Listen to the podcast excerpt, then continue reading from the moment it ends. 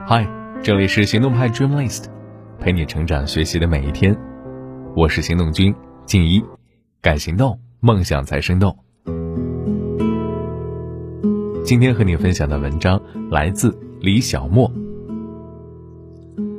在职场中，哪种人一定不会久居人下呢？以前啊，以为是业务能力很好的人，能管人、能带团队的，就像学而优则仕。业务能力优则做管理，管理优则一路升职加薪嘛。现在的我发现，这只是我职场经验不足而产生的浅薄想法。光业务能力好，只能成为业务骨干；光能管人、能带团队的人呢，也只能成为一个普通管事儿的这样角色中的中低层管理者。业务骨干也好，中层管理者也好，他们都算是比较有能力的人。他们曾经凭借自己的能力在职场中出类拔萃，但他们的职场之路想要真正的高歌猛进，凭借这些还远远不够。有一本书叫《能力陷阱》，它的作者艾米米亚·伊贝拉是一个商业管理思想家。在《能力陷阱》这本书里，基于大量对领导力的研究、对管理人士的调查，他发现，这些在职场的起步阶段曾经出类拔萃过的人。在继续上升的路上，会遇到三大陷阱。那些职业高原期漫长、升职无望的人，就是困在这些陷阱里而不自知的。一个一个来说啊，第一个陷阱，能力陷阱，能把我们从 A 带到 B 的，不一定能把我们从 B 带到 C。有一个故事，苏菲是公司采购部门最能打业绩的骨干员工。他组建了一支高效忠诚的团队，论业绩，无人是他的对手。可是老板在提拔部门主管的时候没有选他，他非常不服气。他认为用业绩说话，他就应该是部门的主管呢。他也很失望，觉得原因出在公司的政治性太强，真正办事儿的人得不到重用。他想辞职去一个政治性较少的公司，这也是非常常见的一种思考。遇到这样的情况，觉得自己是怀才不遇，而很少去反思自己的问题所在。这个时候不妨问一下，真的是这样吗？其实老板不选他，是因为市场中竞争者在发生变化，公司原本采用的采购和入库方法变得昂贵且低效，而且由于这种变化，公司内部资源重组，高层领导变动，他的上司现在正面临着增加成本效益的压力。老板真正需要的是一个有开阔视野的人，能觉知市场和公司内部的变化，改革采购策略，创新性的拿出能适应新变化的采购方案。可是，他却只是想着把分派给他的任务完成好，埋头的搞业绩。什么叫能力陷阱啊？能力陷阱就是花很多时间做自己擅长的事儿，根据自己的专长把工作定义在一个较窄的范围。把自己的活动范围限制在过去能给他带来最大价值的持续性成果的领域里。可问题是，能够把你从 A 带到 B 的，不一定能够把我们从 B 带到 C；能让苏菲成为业务骨干，拿到高额年终奖金的，不一定能够把苏菲送上主管的位置啊。这就引出了《能力陷阱》这本书的核心观点：能力既是优势，也是陷阱。我们不擅长的东西会阻碍我们的进步，这很好理解。我们擅长的，反而会成为阻碍我们进步的东西，这就有点反常识了。问一问，为什么会这样呢？书里的解释是这样：我们很乐于去做那些我们擅长的事儿，于是就会一直去做，最终就会使我们会一直做擅长的那些事儿，做的越多就越擅长，越擅长就越愿意去做。这样的循环能让我们在这方面获得更多的经验，而它，也就像毒品一样，我们被它深深的吸引，因为我们的快乐和自信都来源于它。它还会让我们相信我们擅长的事儿就是最有价值且最重要的事儿。想要跳出这样的循环非常难，因为利用我们所擅长的事获取回报，要比探索新领域，也就是薄弱。却有潜力的领域所获取的回报，在时间和空间上更加明确呀。尤其是当我们的骄傲和荣光都来自我们所擅长的事情的时候，我们尤其容易紧抓不放。所谓的不久居人下，其实就是成为真正的领导者，而有能力又能不断的超越自己的能力，满足不同阶段的能力的需求，才能成为真正的领导者。那如何才能走出能力陷阱，实现从 A 到 B，再从 B 到 C，甚至到 D 的跨越呢？这本书《优势陷阱》的作者的建议是：尝试做之前没做过的事儿，做领导者真正会做的事儿。比如，成为桥梁，成为团队内部和外界之间的桥梁，从外部活动中取得正确的信息和资源，为团队提供战略性的意见，成为团队跟上级之间的桥梁。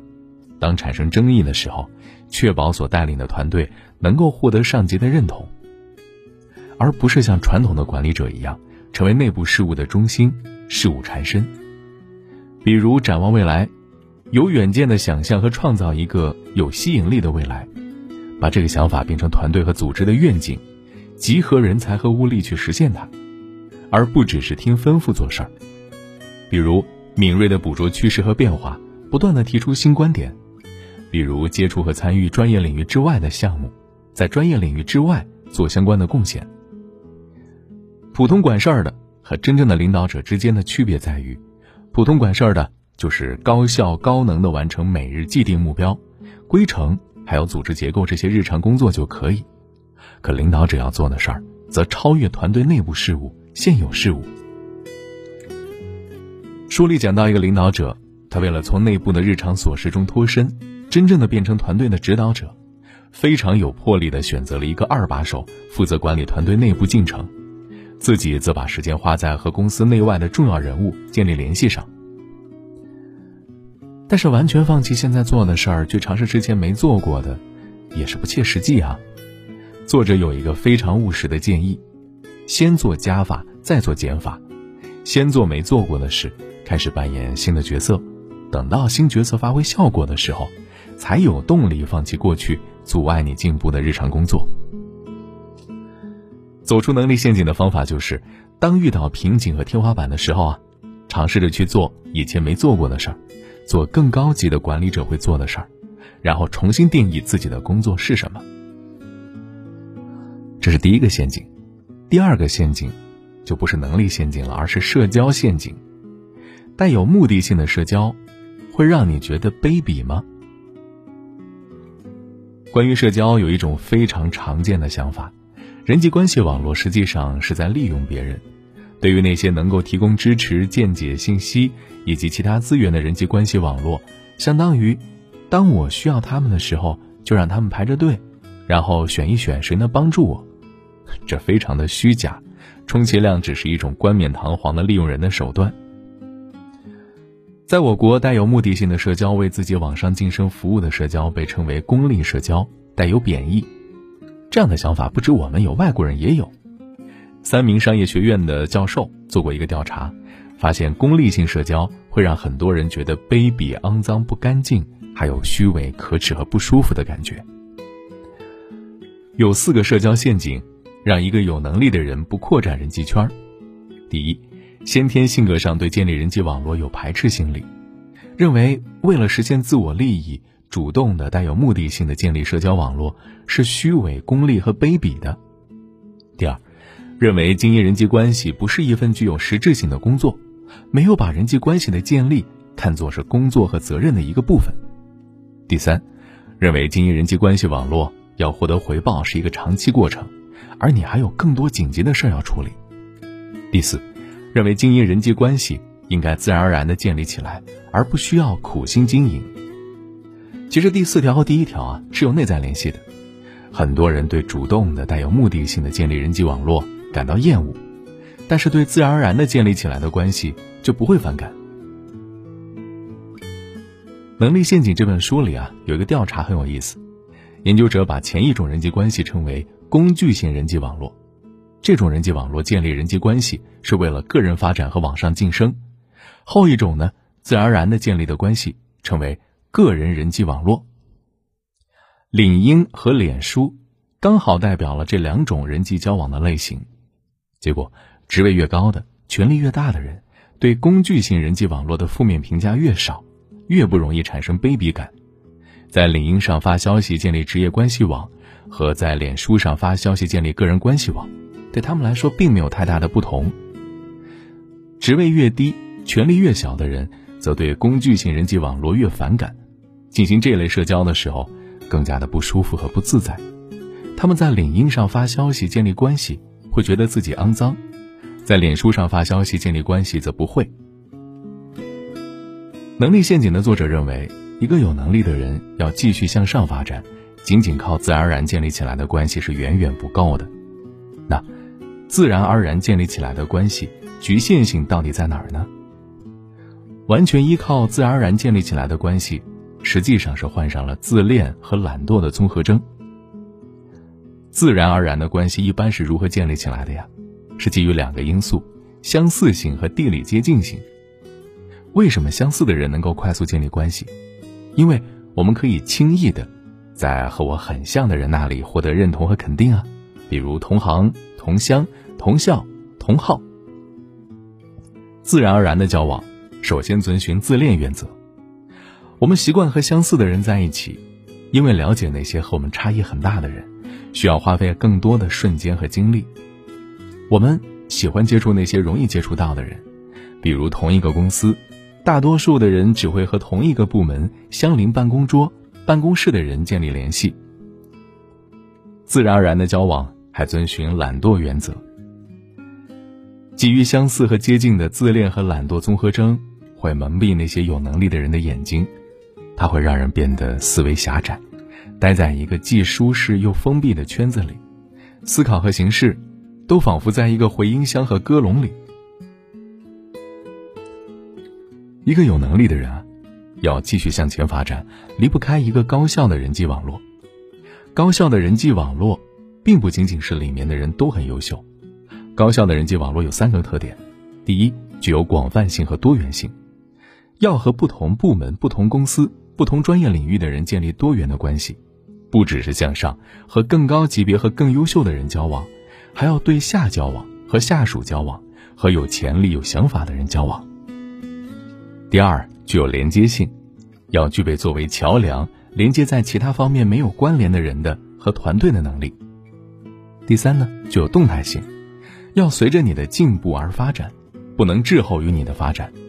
因为这样的人际网络才能帮助有能力的人感知发展趋势和寻找机会，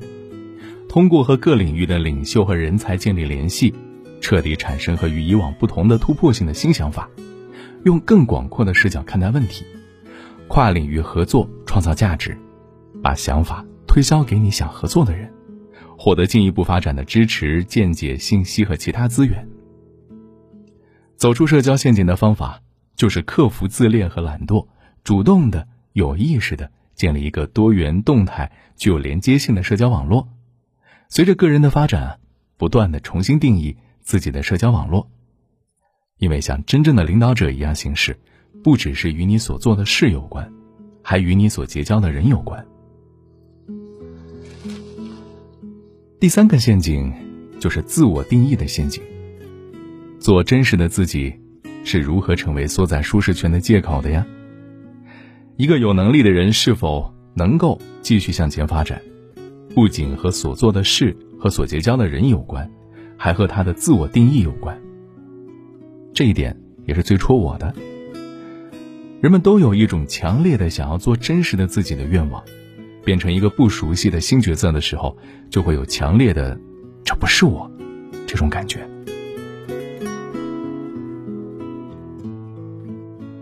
作者的一番话很有意思：当我们要转变到一个新的不熟悉的角色的时候，会高估真实性的重要性，因为当你做一些不是自然而然去做的事的时候，就会容易。让你觉得自己是个骗子，然后就以遵从真实的自己为借口，来待在自己的舒适区里。能力陷阱里把人分为两种，一种是随机应变者，一种是坚持真实者。随机应变者会把自己的变化当成极好的适应能力，不会产生自己很虚伪的内疚感。他们可以轻易的从和自己截然不同的人身上学东西，而坚持真实者。自我定义中包含的东西太多了，对他们来说，改变就意味着失去真实性，偏离真实的自己让他们感到沮丧，所以他们一直遵循着旧的方式和风格，因此停滞不前。可是，什么是真实的自己呢？昨天的自己、现在的自己、未来的自己，哪个才是真实的自己啊？人是不断变化的，固守过去的自己，让人停滞。一个有能力的人向上发展的过程中，常见的几个自我定义的陷阱有：第一，接任领导职位的时候，把握不好和下属的关系，觉得指使别人做事是利用权力操纵他人，无法在亲和和权威之间找到平衡；第二，无法自在的推销想法和推销自己，觉得可以靠业绩和数据为自己说话；第三，无法消化负面的反馈，觉得自己的致命弱点是很有必要。和可以接受的。第四呢，因为锋芒太露，感到不自在。我们可以改变自己的核心叙事。书里有一个领导者，一直把自己看作是一个非常关心他人的人。这个自我认知来自他牺牲自己去照顾自己的大家庭的经历。这个故事将他的形象限制为一个友好的、忠诚的团队成员以及和平保卫者。而不是一个能够承担大型任务的领导者。所以在导师的指导下，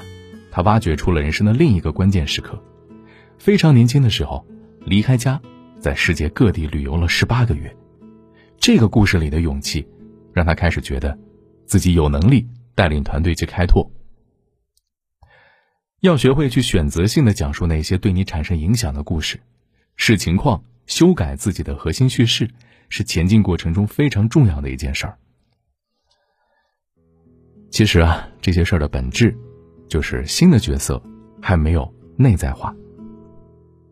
有能力的人要进一步发展，要扩展自我概念，要踏出舒适区去做事儿，要改变自己的核心叙事，把新角色内在化。你的生命有诸多可能，你的人生可以更开阔，你不用只成为一种人。有能力的人要继续往前发展，还要学会重新定义自我。总结一下，职场中哪种人一定不会久居人下？是那些意识到并且成功的避开能力陷阱、社交陷阱、自我定义陷阱的人；是那些随着个人发展和环境变化，不断的重新定义工作、重新定义人际网络、重新定义自我、保持更新和进化的人。好了，希望对你有帮助。